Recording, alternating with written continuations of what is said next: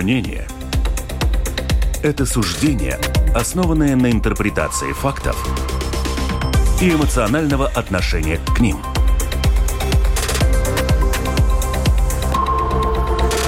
Открытый разговор с Ольгой Князевой на Латвийском радио 4.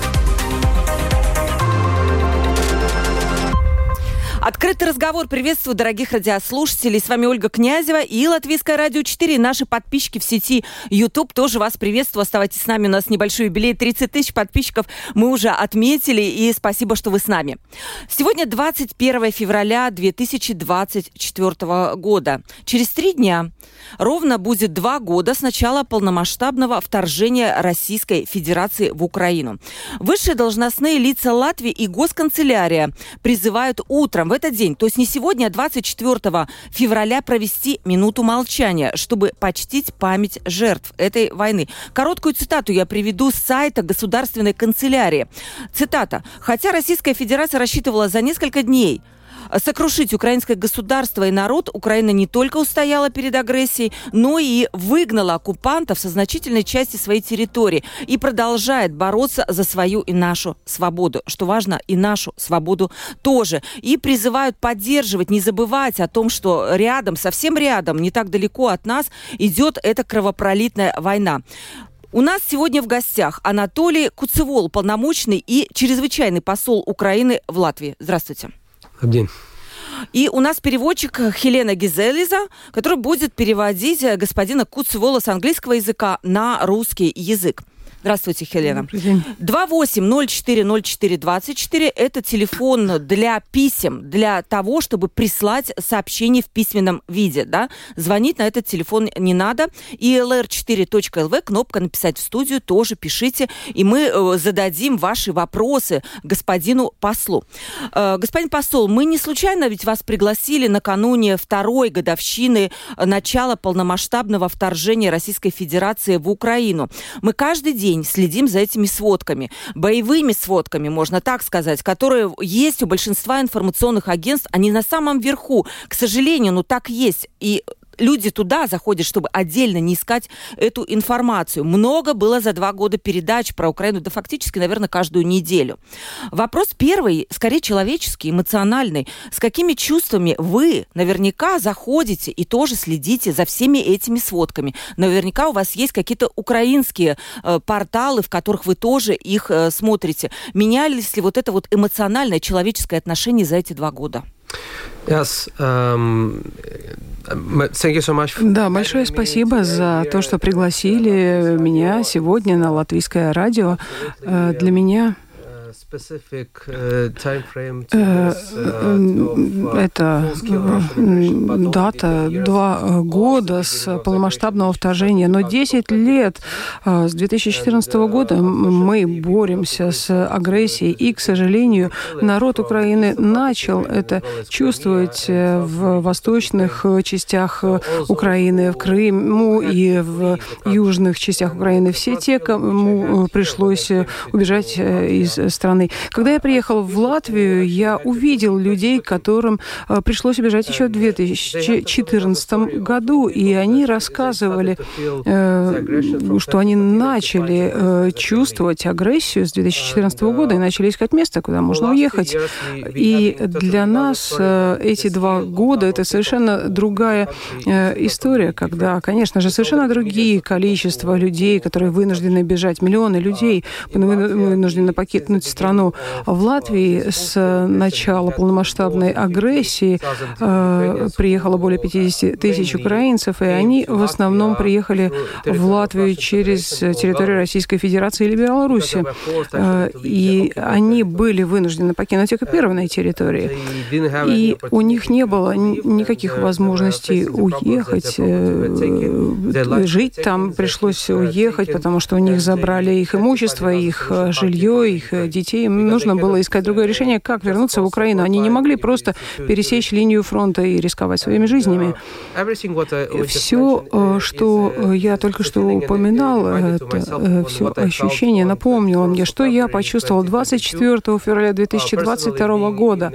Я лично был в Киеве со своей семьей. Я в 5 утра проснулся, и вместо звонка будильника на телефоне я услышал взрывов, сигналы тревоги в Киеве. Такого никто не ожидал услышать в 21 веке. Многие люди думали о том, что такая агрессия невозможна. У нас была и дружба, у нас было столько друзей, столько родственников, проживавших в Российской Федерации. Были люди с другими идеями, думавшие по-другому, но никогда не могли себе представить, что такое возможно, что однажды э, мой родственник, живущий в Москве, скажет, нам нужно с вами сражаться, воевать с вами. Э, и в этом и проблема. Э, никто никто э, в Украине не думал стать заложником. Для нас было легко ехать в любую страну, включая в Россию, если хотелось. Проблема в отношении людей, что они э, придумали себе, что выиграют войну за три дня. И э, эту проблему украинцам приходилось объяснять э, россиянам. Дело не в трех днях, вам потребуется века на это. Да, э, вопрос тогда. За эти два года я много раз разным экспертам экспертам задавала один вопрос, и все мне отвечали по-разному. И тот же самый вопрос я пыталась найти где-то среди российских порталов, которые у нас еще остались не заблокированы в Латвии. Как вы для себя определили бы главные цели и мотивы, почему Россия напала? Разные цели и мотивы с каждыми, каждые полгода даже от российского руководства слышатся по-другому. Well, it's very interesting since in 2014, Это очень интересно. В 2014 году многие в Украине начали цитировать высказывания лидеров. Многие говорили о том, каковы мотивы, например, чтобы забрать Крым, какое, какая защита им нужна, ну, так называемым русскоязычным жителям руководителя, э, и э, не было никакой э, защиты, и то, это мы могли слышать а, в то время. Но сейчас, например, есть эта пропаганда, это интервью Путина, в котором он пытается объяснить, как он воспринимает историю. И основная проблема заключается в том, что россияне живут в ложной реальности, создают себе ложную историю, что они главная нация, которая существовала существовала еще до формирования любых других э, наций на этой территории, на которой другими словами, да, такое? живут э, народы Балтии, Украины. Да, совершенно верно. Э, я согласен. Имперское мышление. И бывший президент Монголии сразу же отреагировал, заявив, что мы не претендуем на ваши территории, если мы посмотрим на историю. То есть очень интересно, как люди пытаются использовать историю для будущего. И это никак не связано с развязыванием новой войны, с получением территории. Нужно завоевать сердца и разумы людей, если, чтобы они хотели жить с вами. Проблема, с которой мы сталкивались в отношениях с Российской Федерацией на протяжении длительного времени, они не хотят жить в дружбе, они хотят вас завоевать, они хотят ввести и руководить. И это никак не связано с историей, языком, культурой и так далее. Речь о свободе. И когда вы упоминаете сегодня о борьбе э, украинцев. Да, вы важно, э, вы сказали очень важную вещь. Мы не только за Украину воюем, мы э, воюем за общую свободу. И основная цель не просто достичь мира, но и достичь той точки, когда никто в мире не сможет такое развязать против более слабой страны, стороны, меньшей стороны. В этом заключается проблема. Я думаю, что это э, связано с созданием ООН после Второй мировой войны, чтобы достичь соглашения, как не развязывать больше войн. Мы об этом э, поговорим обязательно. Мне кажется, что вот слушая наших должностных лиц и слушая европейских, я вижу эту разницу. Я вижу очень сильное желание латвийских, э, ну вот кто, кто приходил к нам, и министры обороны, э, продолжать помощь, продолжать борьбу. Но в Европе я вижу немножко другое отношение. Но об этом немножечко позже. Что сегодня происходит Э, как вам кажется, вот эта война, в какой она фазе? Некоторые говорят так, это замороженный конфликт. Некоторые говорят, это позиционная война. Много чего говорят. Вот как бы правильно это вы назвали сегодня?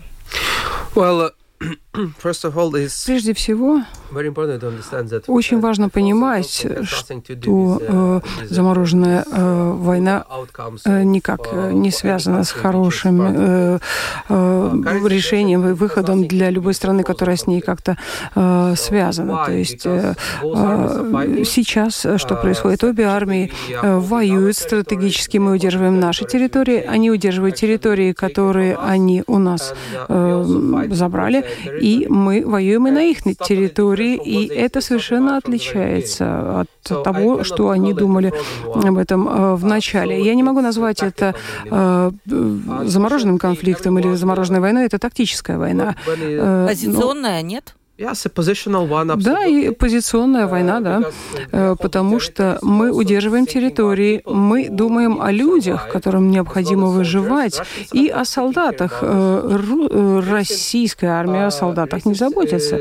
Недавняя ситуация с Авдеевкой, которую они заняли, на самом деле они не заняли. Мы им позволили ее занять, потому что они просто полностью уничтожали город. Нет больше никакого города Авдеевки. Это просто место, где все придется строить заново с нуля. Но это место уже является могилой российских солдат, которые там погибли около 10 тысяч э, солдат. и 12-15 э, тысяч российских э, солдат там погибло.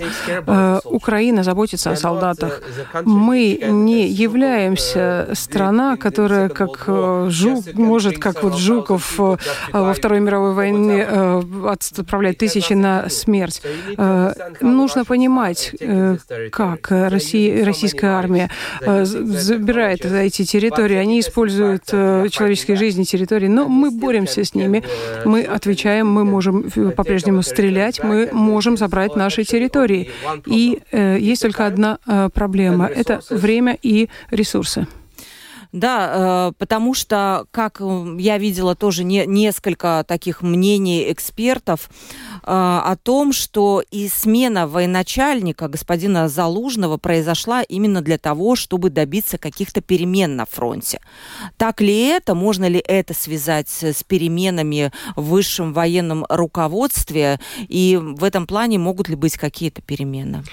Well, um, очень важно понимать один пункт.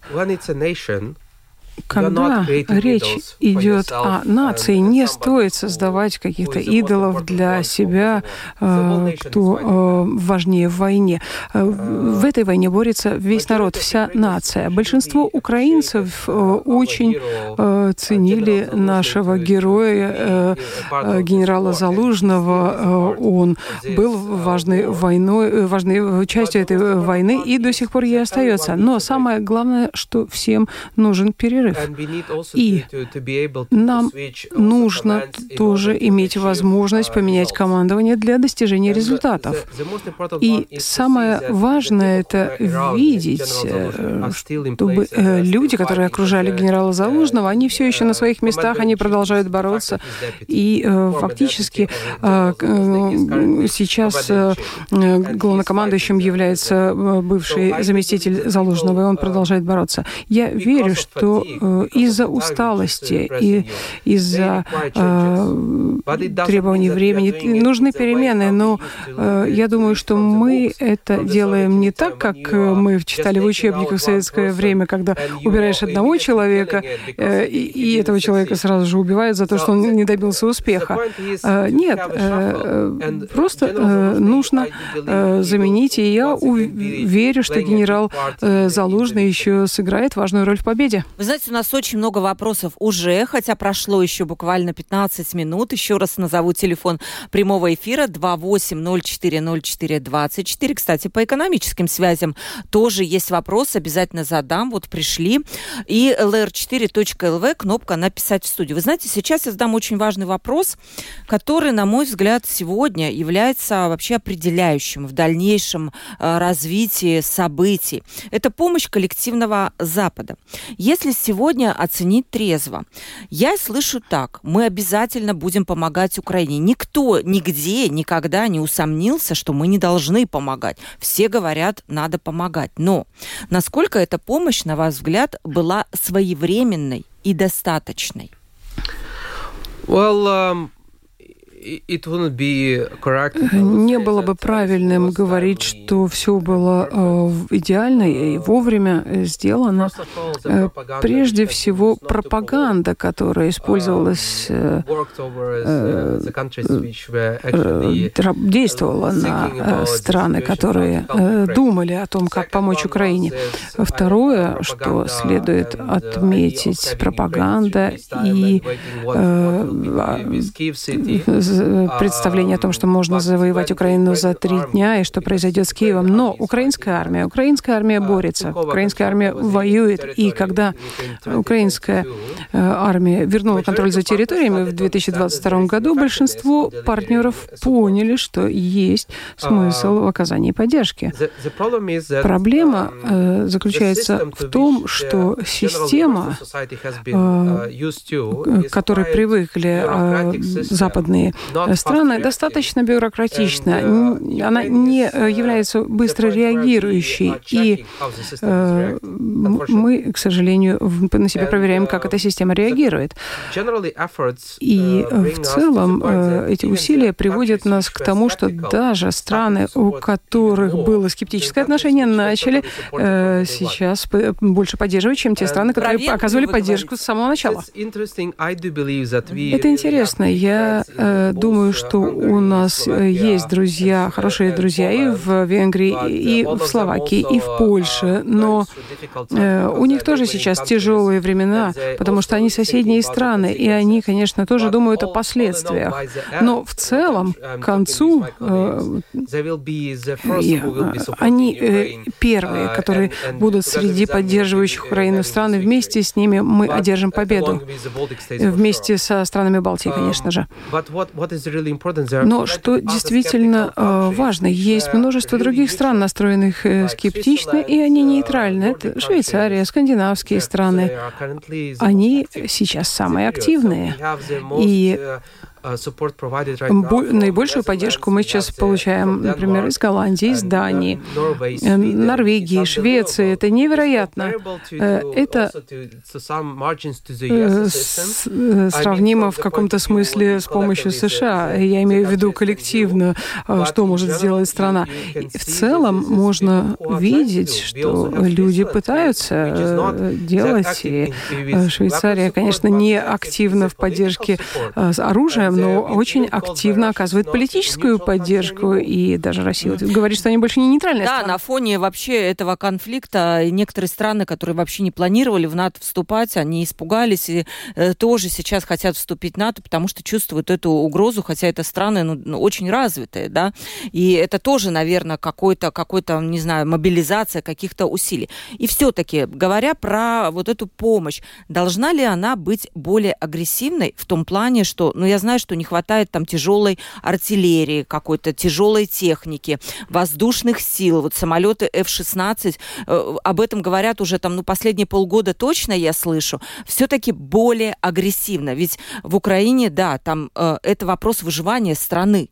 Все-таки. И господин Зеленский много делает. Он ездит на все эти встречи, он выступает и, да, и призывает э, при, прислушаться. Э, как вам кажется, что все-таки тормозит эту помощь? Well, um,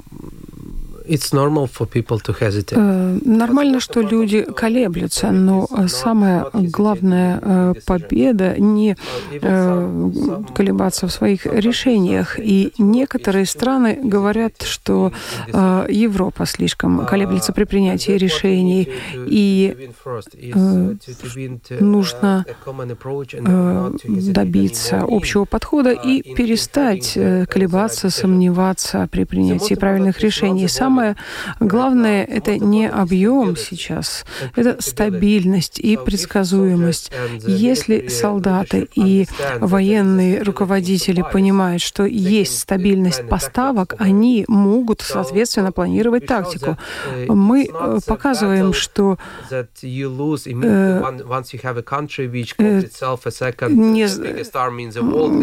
э, если воюешь со страной, со самой второй по величине армии, э, это не значит, что они сразу займут э, вашу территорию. Даже имея меньше оружия, можно э, отвоевать свою территорию, если правильно действовать. Главное не сомневаться, продолжать производить оружие, продолжать оказывать поддержку. Именно это нужно делать. И сейчас мы видим позиционную войну, но перед нами стоит новая, новый этап войны. Если кто-то думает о замораживании самое важное э, э, будет, э, сколько есть оружия, готов ли ты отвечать, готов ли ты бороться. И Э, сейчас э, просто они ждут э, да. другого времени, чтобы Вы продолжить. абсолютно правильно сказали насчет оружия, ждут, но люди это тоже тот резерв, который ограничен, да, в Украине, и э, они, наверное, тоже устали от войны. Нет ли тут проблемы, как вам кажется, какая-то мобилизация очередная, потому что Россия больше просто численно, и если там не жалеют вот этих людей простых и кидают их там на поле боя, то можно же много там людей насобирать. Украина так не делает. И ограничен у них состав людей. Well, is... Ответ на ваш э, вопрос, вы спрашиваете, почему? Почему? Почему вообще эта э, война была развязана? Э, проблема, э, которую объявил господин Путин, что исторически в его мыслях он не верит, что Украина существует. Э, то есть э, это означает, что э, было принято решение, будет ли существовать Украина.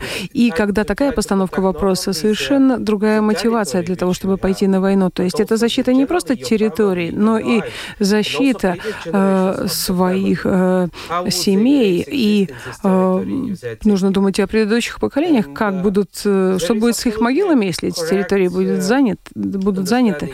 Есть совершенно правильное понимание того, что два года этих, э, этого сложного периода э, смертей, бомбежек, э, конечно же, экономического кризиса в стране, люди начинают думать, не следует ли прекратить войну. Но вопрос, а что дальше? Что дальше? Нельзя просто поднять белый Э, флаг и сдать оружие, потому что та, можно умереть. Что мы видели вчера на видео, что э, россияне не берут заложников, они просто стреляют по украинцам, которые поднимают белый флаг.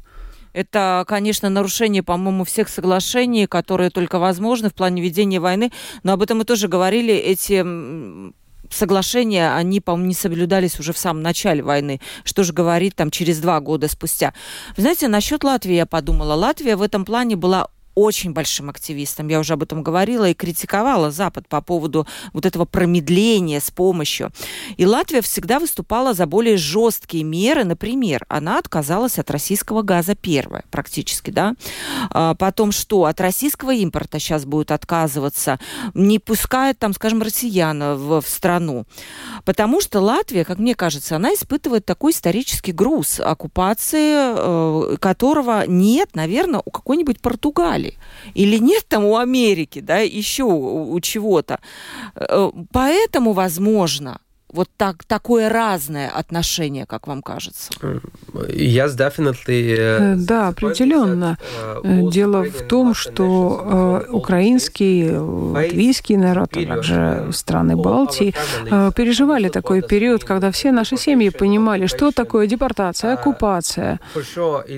И, конечно же, это для тех, кто живут в южной части Европы, совершенно невероятно. Они просто не понимает, о чем мы говорим. Для э, украинца э, войти в музей оккупации в Риге, пройти через него, почти, ощущение, как будто идешь через свою историю. Да, был, и я недавно посетил с первой э, леди. Для нее это был второй раз. Э, и я был несколько раз. И каждый раз, когда я э, посещаю музей, я обращаю на какие-то конкретные э, элементы на стенах, какие-то э, фрагменты истории семей. Что вас, и что вы я думаю, я в Украине или в Латвии? Которое, да, что вы запомнили из этого музея? Я очень конкретно могу сказать, что я видел в музее, потому что э, э, я это очень глубоко прочувствовал.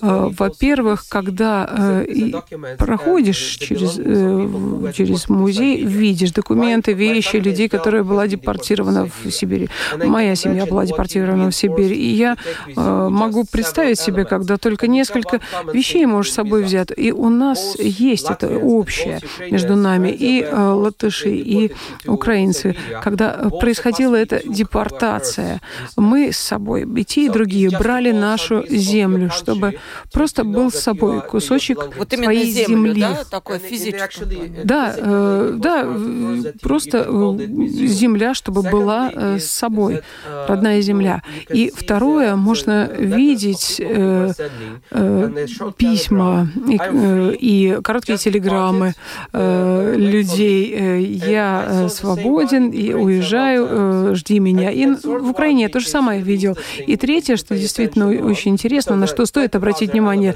конечно же, есть много, много э, заслуживающего внимания, но третье, что хотелось бы упомянуть, это э, письмо э, латыша, который из США, наверное, писал письмо и э, писал членам семьи в Риге.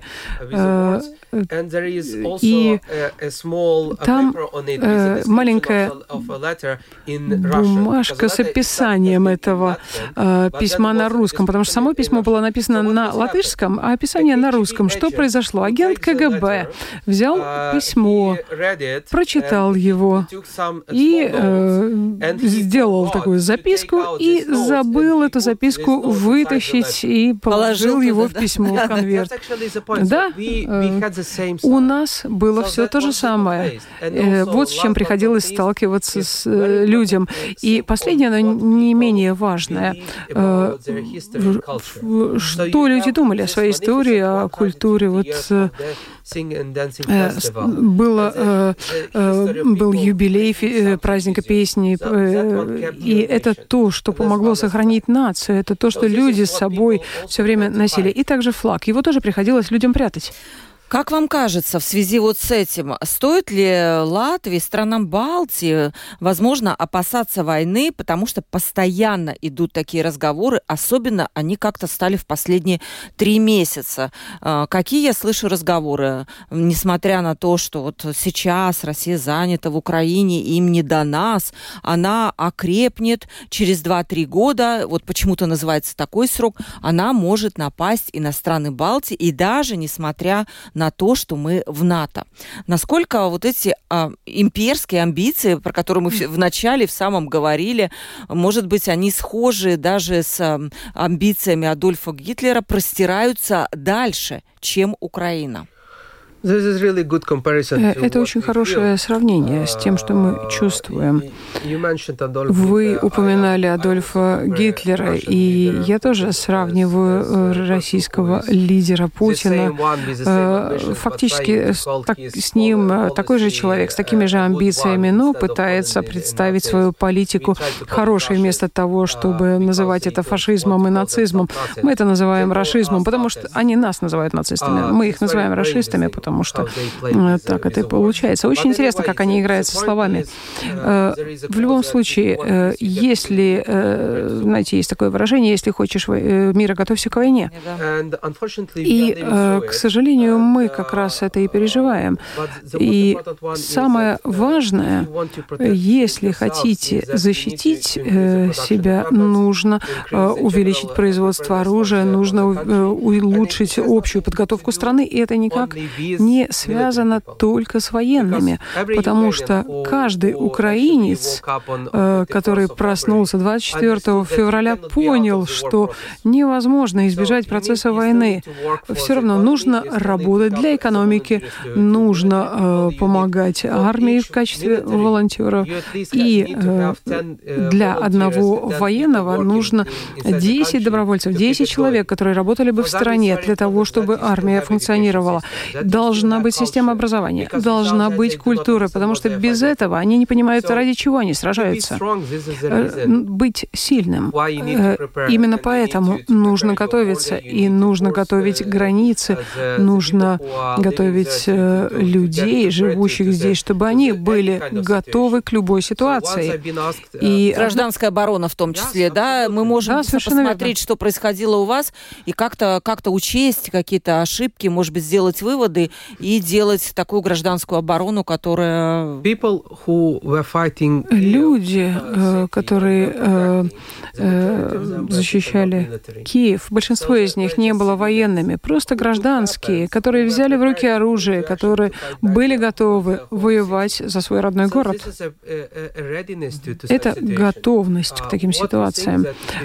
Что мы думаем, когда говорят Украина, страны Балтии, Польша, страны, э, которые находятся рядом с Россией, с Белоруссией. Нам нужна э, такая система, у которой есть Израиль и э, Швейцария.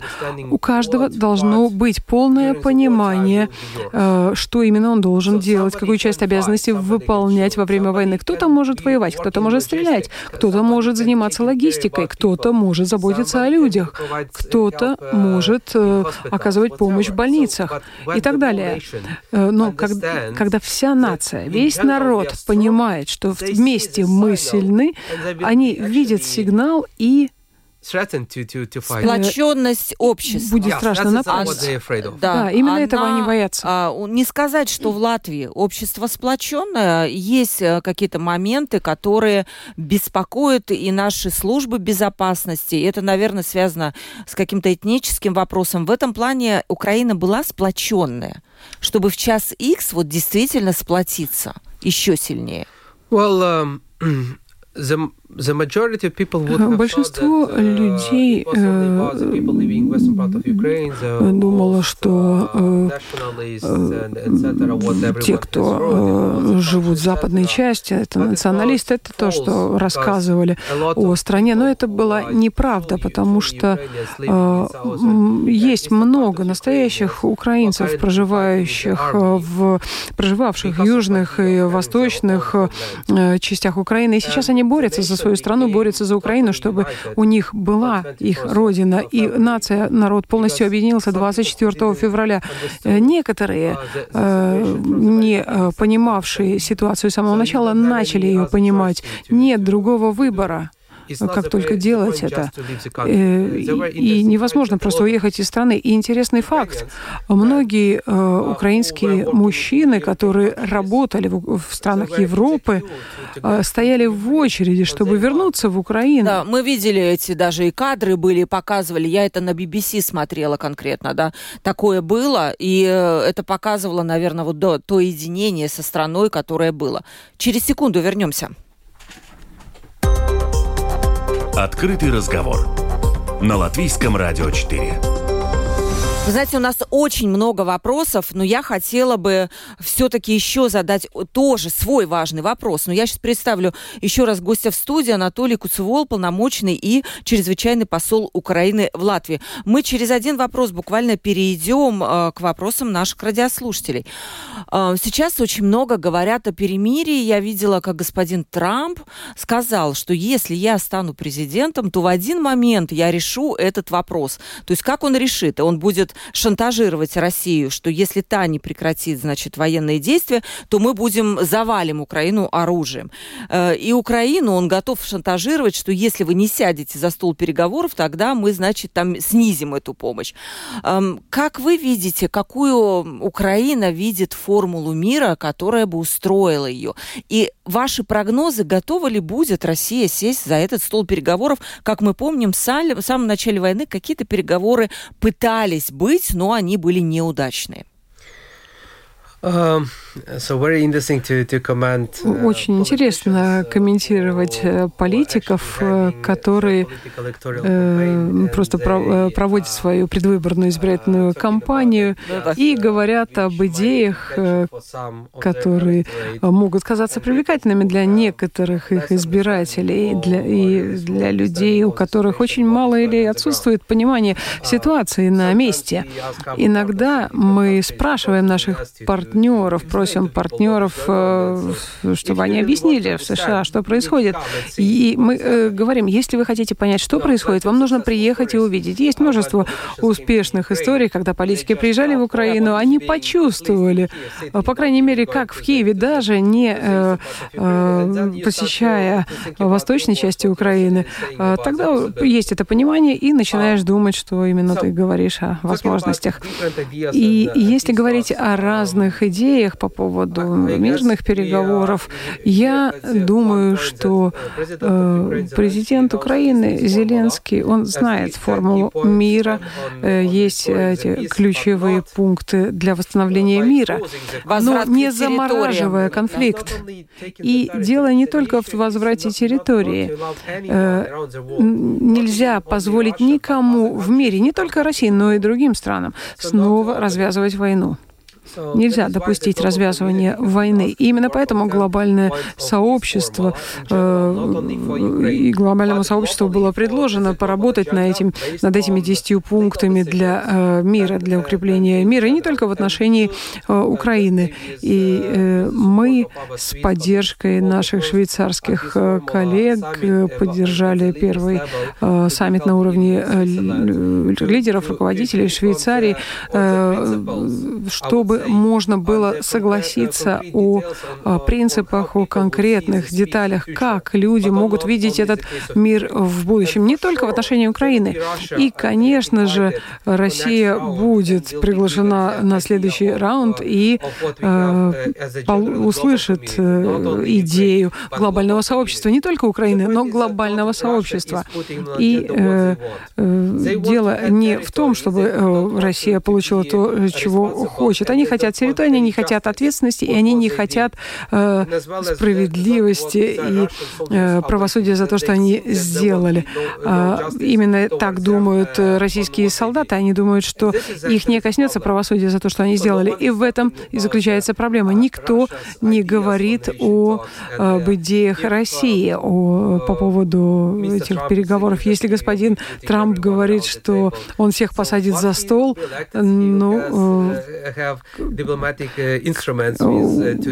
у него будут дипломатические инструменты после избрания. Посмотрим, получится ли у него. Но это никак не связано с ситуацией того, как Украина борется и отвечает. Э, нация продолжает бороться для э, того, чтобы вернуть свои территории.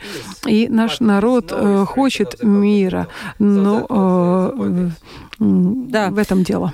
А, и такой вот перейдем к вопросу слушателя, но все-таки у меня, пока вы говорили, да, созрел вопрос. А, после окончания войны, ну, понятно, что она когда-то закончится, не знаю, режим в России поменяется, или найдут эту самую формулу мира, которую сейчас усиленно ищут. Но а, люди-то простые, вряд ли они смогут забыть то, что было. Как вам кажется, насколько поколений будет потеряна эта связь с Россией? Сколько люди будут помнить и не простят? Uh, когда думаешь об этом, нужно начинать с себя, а не с других людей. Я могу рассказать о своей семье. У нас есть родственники в России.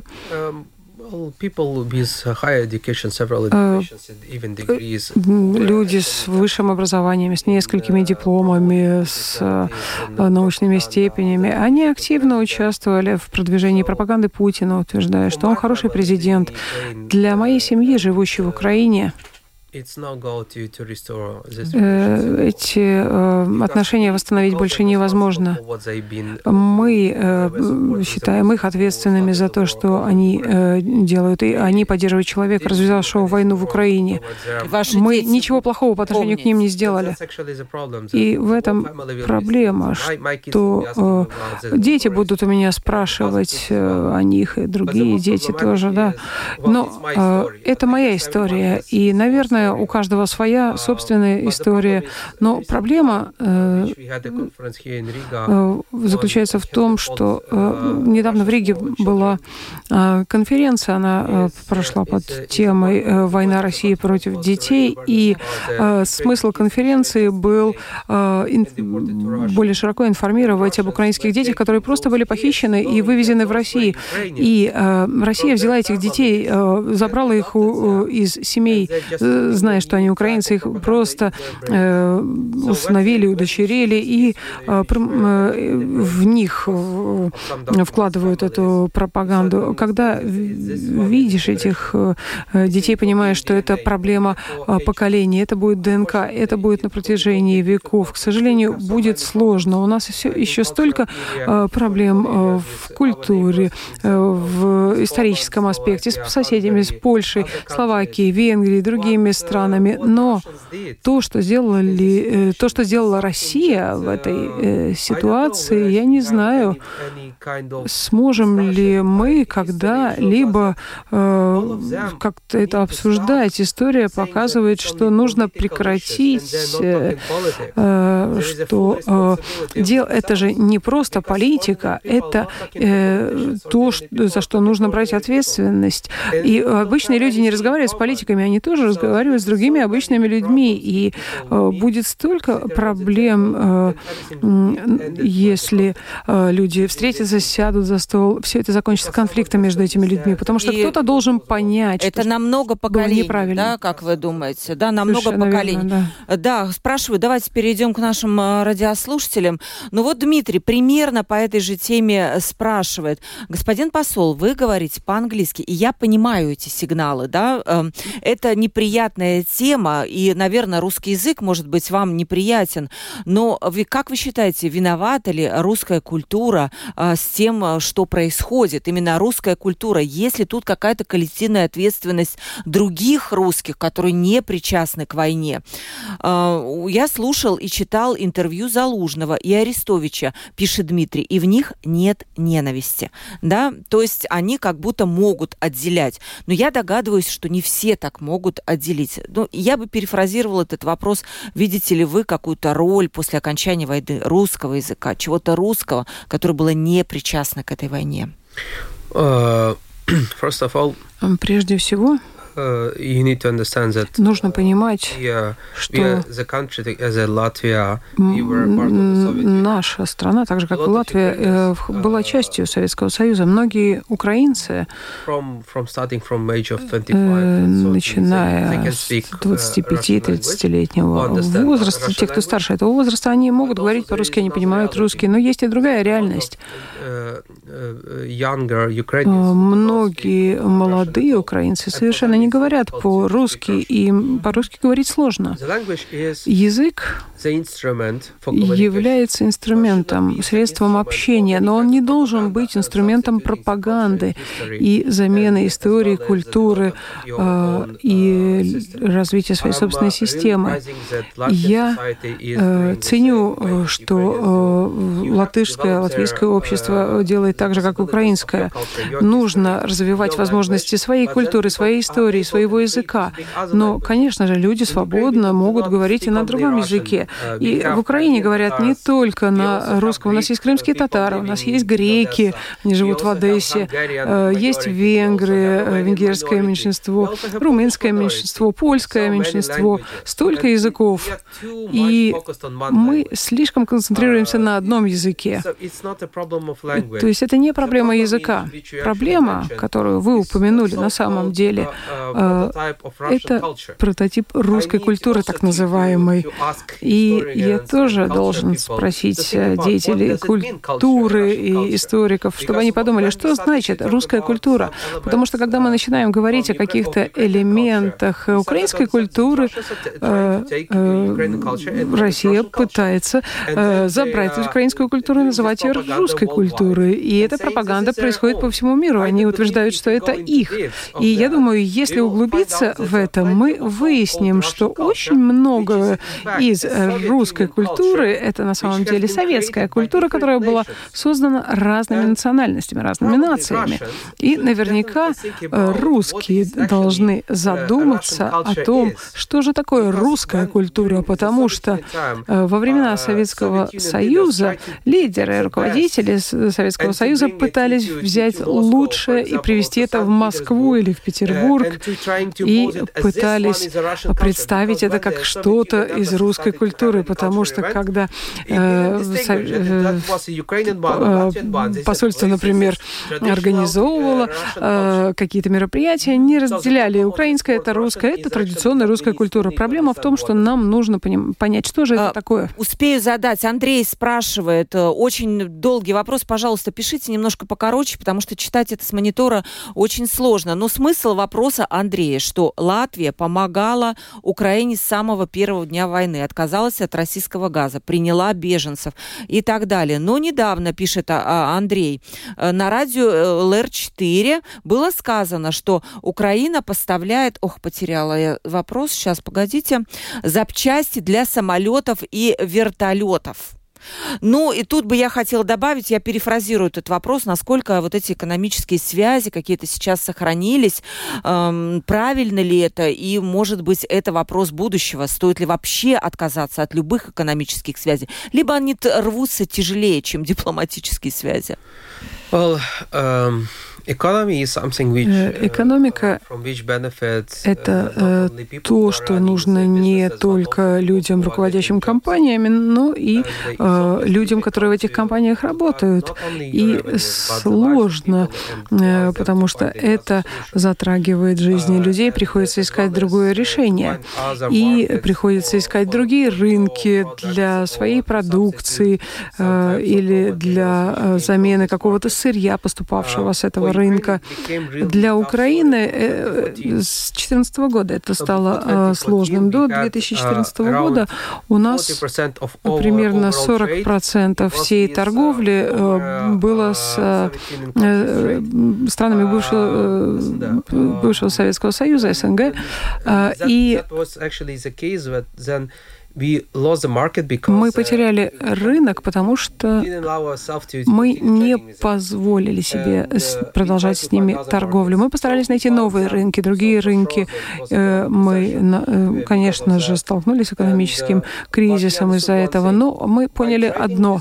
Э, торгуя с ними, они попытаются захватить вашу экономику. И общая стратегия России до 2014 года забрать как можно больше индустриальных компаний, работающих в Украине, и таким образом э, навязывать свою политику. И, к сожалению, Э, из-за агрессии, полномасштабной агрессии с 2022 года, мы все начали думать о том, как победить в этой войне. И э, президент э, недавно упоминал на Мюнхенской конференции, нам нужно задуматься о том, как остановить, как предотвратить, чтобы Россия не продолжала войну. Если мы с ними торгуем, если мы им поставляем, мы способствуем продолжению войны, мы помогаем их экономике. И нужно понимать, когда торгуешь российской компанией, помогаешь им, даже политически они думают, что все в порядке, потому что они могут купить какие-то продукты, продукцию в Европе, цена не так важна. В этом заключается проблема. И поэтому политикам и бизнесам нужно искать другие рынки. Экономические связи между Украиной и странами Балтии и Польшей должны быть еще сильнее. И нам нужно победить в этой войне, создав наш союз э, в борьбе против агрессии России. К сожалению, у нас пришло еще очень много вопросов, да, спрашивают э, и про экономические связи, и про формулу мира, и про, про то, готова ли Украина отказаться от вступления в НАТО, если вдруг это прозвучит на мирных переговорах. Знаете, это все очень интересные вопросы, но мы не успеваем. Вы знаете, я, господин посол, очень хотела бы вас в следующий раз э, пригласить на, на нашу передачу, когда мы будем обсуждать такой план восстановления экономики, когда война закончится, и некий план, наверное, маршала для украинской территории, он должен будет быть тоже всем миром, Европой и Латвией в том числе. И тогда мы можем поговорить о более приятных событиях. Я уверена, что это случится. Спасибо вам огромное, что вы пришли сегодня в нашу студию, ответили на наши вопросы. И, наверное, я еще раз призываю 24 числа почтить минуты молчания памяти тех жертв, которые погибли за два года в Украине. Это касается граждан Украины. А, Анатолий Куцевол, полномочный чрезвычайный посол Украины в Латвии, был сегодня у нас в студии. Спасибо вам большое еще раз. Алдес. И переводчица Хелена Гизелеза. Завтра подключайтесь в 12.10 на открытый разговор. Будет интересно. Провела передачу Ольга Князева, продюсер выпуска Валентина Артеменко, оператора прямого эфира Яна Дреймане. Всем хорошего вечера.